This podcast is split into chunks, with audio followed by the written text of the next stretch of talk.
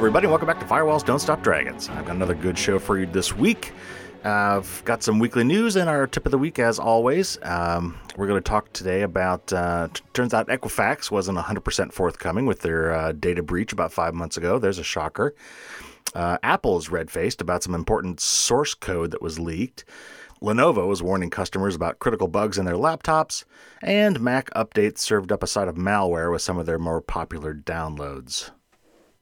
So let's start with the Equifax thing. So Equifax has now admitted that more data was stolen than originally thought. Um, this from an article uh, on CNN. Quote, Additional information, including tax IDs and driver's license details, may have been accessed in the hack that affected 145.5 million customers, according to confidential documents Equifax provided to the Senate Banking Committee, seen by CNN. The disclosure follows Equifax's original announcement of the breach in September, which comprised sensitive data like names, date of birth, social security numbers, and home addresses. In its original announcement of the hack, the company had revealed that some of the driver's license numbers some driver's license numbers were exposed. The new documents show that the license state and issue date may have also been compromised. In its response to lawmakers, Equifax said the pieces of information compiled is, quote, not exhaustive, unquote, but represents common personal information that hackers usually search for, end of quote. All right, so there's a few things in there. First of all, as you may recall, last fall, uh, Equifax announced about six weeks after it knew of the breach that 145 million customers were affected. That's like half the United States. Um, and you know, they said uh, from what they're saying now is they basically predicted the kind of stuff that was probably stolen, but they really don't know what was stolen. And now they're, I guess, basically saying, "Oh yeah, probably more stuff was stolen." So, okay, this was a horrible, horrible breach, and we talked about it a lot last fall.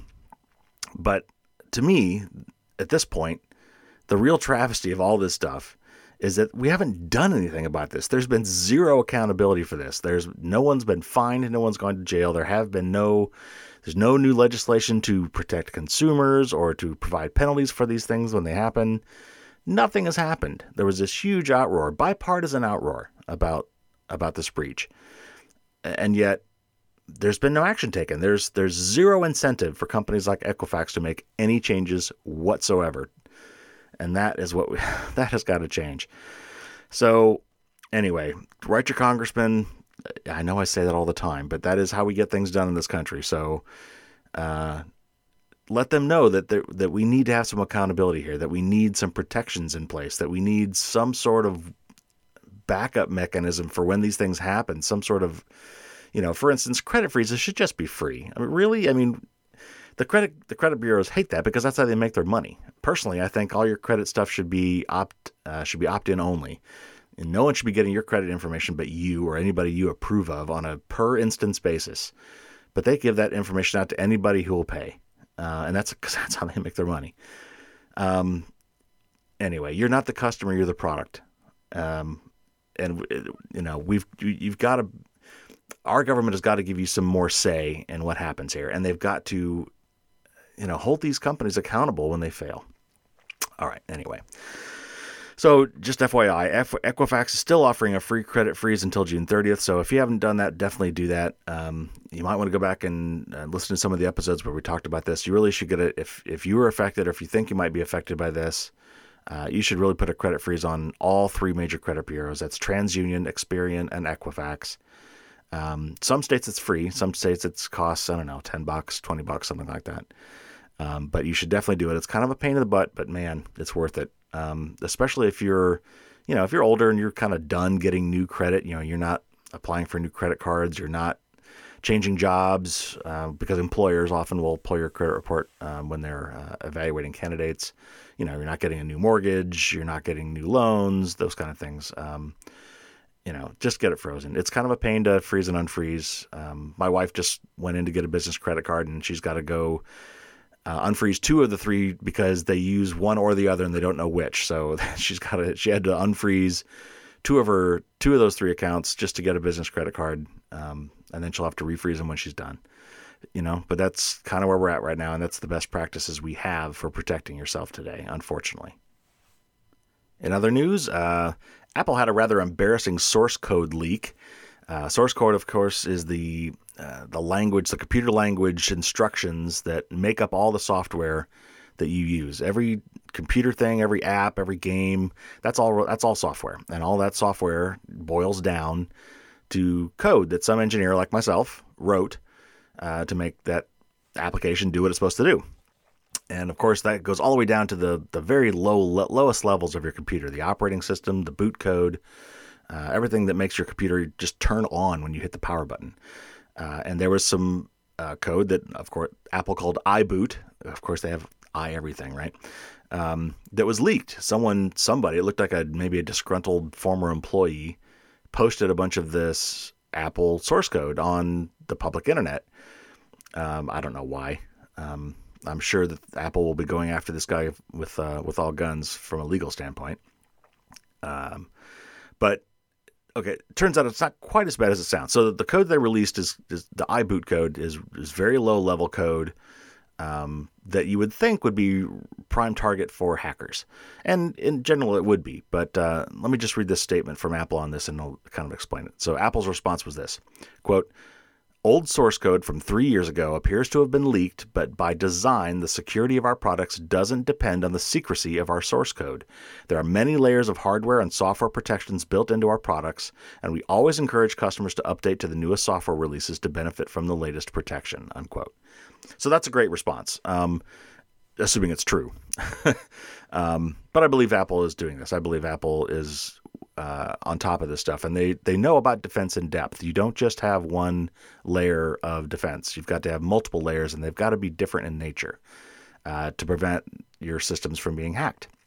So, you know, so a this this code is old, so it's iOS nine basically. So it's uh, it's from two or three years ago, uh, and since all of Apple's iPhone and iPad updates are free most likely there's very few people out there even still running iOS 9.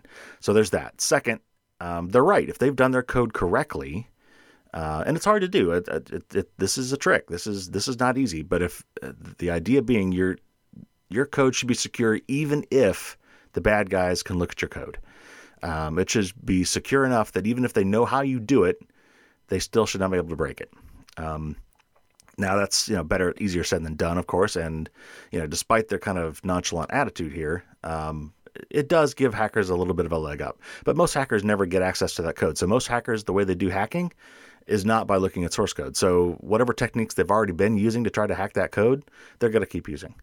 Um, but this will give them spin sites. You know, some of that code is probably still around. Um, certainly, their techniques uh, and the way they approach things, the, those things are probably still around. They may not be.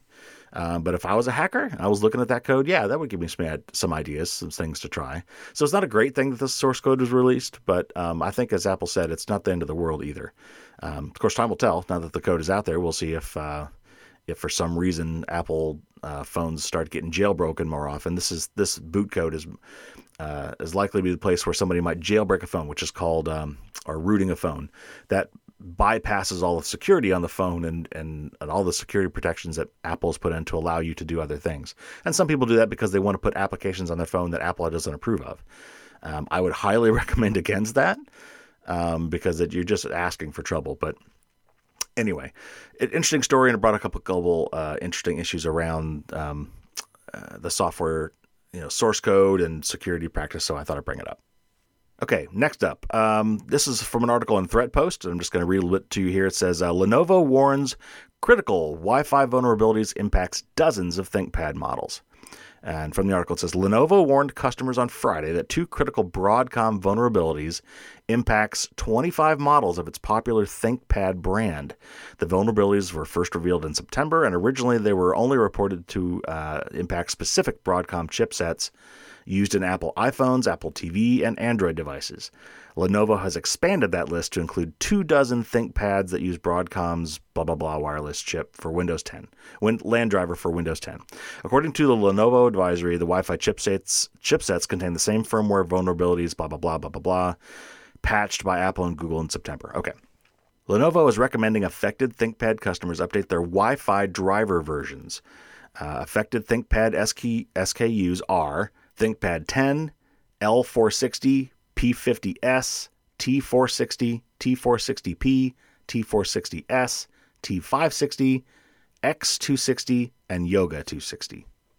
So basically, if you've got a Lenovo ThinkPad with one of those one of those names, one of those models, um, you should uh, go to the Lenovo website or use. My guess is that the Lenovo products probably have a built-in software updater. Uh, you might try finding that utility on your ThinkPad um, to and and update your their software from there. If not, you can go straight to the Lenovo website uh, and look for their Wi-Fi drivers and find the one for your model, download it, and install it. Um, is their laptops, and this is a Wi-Fi vulnerability. You're probably taking that laptop out in public, and you're probably using public Wi-Fi. So I would get this patched for sure. All right, our last story today is about uh, Mac Update and a bad set of installers that it was providing to its people. Uh, Mac Update is a website, like several others, which we're going to talk about here in a minute, um, that conveniently pull together common downloads, applications um, that people often search for, and it's a one-stop shop. You go to this place, and you you can find all your downloads in one spot. Very convenient. Uh, Mac Update was one of the more popular ones, and uh, obviously hosts a lot of Mac-based software. Unfortunately, for a very brief period recently, the following applications came with a side of malware along with the original applications. Uh, Deeper and Onyx, uh, those are both by Titanium, Titanium Software. Those are utility applications. And Firefox, the browser. Uh, the link sent the link on the Mac Update site sent people to a non-Mozilla site. Mozilla is the owner of Firefox, um, and so basically, the Mac Update was sending people downloads and installers that not only installed the the app they wanted, but installed apps that they didn't want. And in this case, the the the malware on the side that came with these was crypto mining software, uh, software that in the background on your computer was mining for Bitcoin or Monero or one of the several uh, cryptocurrencies. So basically, using your power and your CPU uh, to make them money. So while it probably didn't do anything bad to your computer, it's still wasting your power and your time and your CPU and all that other stuff. So you don't want this. And this is going to lead us to our tip of the week. And our tip of the week is always go to the source. Uh, this is a simple one, but it's a very important one. Uh, these sites grew up because, you know, all started when the internet uh, came around and it was easy to go download software from the internet instead of getting CDs, you know, in the mail or having to go buy stuff at the store um, you know, it was very nice to have one one place to go where you could get all your favorite apps in one spot. Uh, so places like Mac Update, Download.com, Softpedia.com, ZD Download. There's there's several of these sites out there. These are just some of the most popular ones. Um, and you know they what they do is they they have advertising, of course, because that's how they make their money. Uh, and I'm sure they get kickbacks um, by promoting certain products over others and all that kind of stuff and you know, but the trade-off was convenience. You go there and you've got access to everything you need in one spot. Easy to search. You know, they have download counts, they have ratings. Uh, you know, that they tried to offer some services on top of these things to make it easier to find what you want and evaluate. You know, which of two different apps you might want to get. You know, if they're do two similar things, but you can look at the ratings and that kind of thing. Okay, so the problem with all this stuff is now is these sites because the bad guys know that people are coming here. They can compromise these sites and put their malware attached to all these downloaders. This has happened over and over again. Um, so you're really your best bet today is always always just to go to the source. So if you want to download Firefox, go directly to mozilla.org. Um, if you you know want to download Onyx, go straight to Titanium Software's website. Um, whenever you need to download an app, go to the source. Don't get it through one of these aggregators. Um, it's just one more place where somebody can mess with the download and and uh, attach something to that that you didn't want. So I know it can be hard to find some of these things. Like you know, a lot of people may not know that Firefox came from Mozilla. So we do rely on search engines to find these things in a lot of cases, and that's that's okay. If you don't know exactly which site to go to, uh, in other words, you can't type in you know Mozilla.org because you don't you know how to spell it or you don't know that that's where that's from, go to Google, go to DuckDuckGo, um, and search search on the application you're looking for. You know, search on Firefox download or uh, Onyx download uh, or Onyx app download, something like that. Um, the search engines are probably going to point you to the right place. Um, you know, search search engines may be the next place where hackers go to hack, um, where they send you to the wrong place. Uh, when that happens, we're going to be even deeper trouble. Um, but for now, my advice is always go to the source. Uh, this applies to some other cases too, and not just software downloads. So you know when you get emails um, from PayPal or Best Best Buy or um, eBay or the IRS or your bank, uh, and they, you know, are saying click this link to download this, or click this link to fix your account, or click this link to sign up for this contest, or uh, whatever. It's easy to just want to click on that, but I would, if you really want to do it, I would just go directly to the website yourself. Either manually type in the the address yourself, you know, bankofamerica.com, ebay.com, paypal.com, uh, or again, use a search engine to find it. Um, one reason search engines might be a little bit better is because there's actually a lot of bad guys out there who are doing what they call typo squatting, which is they register the site with the most common typo of the name that you're trying to reach, and then that site is a bad site. So but the bad guys know that we're not good at typing, so the, so they've actually gone to the trouble of registering the domain names for common typographical errors on popular websites, and either direct you to some other site that you just didn't want that is going to you know get them a little bit of money for showing you ads, or trying to be malicious and actually trying to impersonate the site that you really wanted to go to and serving up malware. So sometimes it's better to let the search engine find it for you because it's more likely that they'll weed out the typos for you.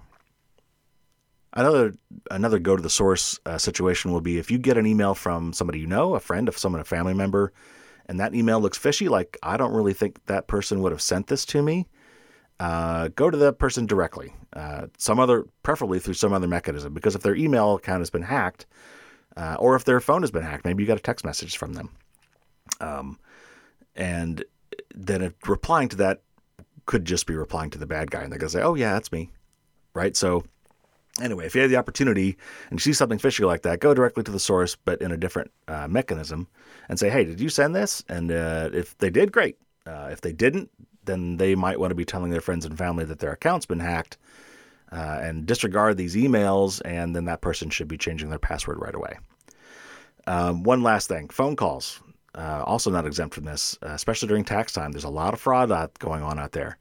So if you get a call that's either too good or too bad to be true, um, it probably is. Just hang up and call back to that number directly. Find the public number for whatever that, uh, you know, the IRS, uh, your bank, uh, whatever, whatever the case may be. Find out, find that number directly and just call them back. Or you know, of course, you don't have to be rude. If it's if you if you're not sure, you can say, uh, "I'll need to call you back," or "I got to run right now." Whatever you know, I got to go to the bathroom, uh, make something up, hang up, and then call them back directly. And there we have it, another show in the can, as they say.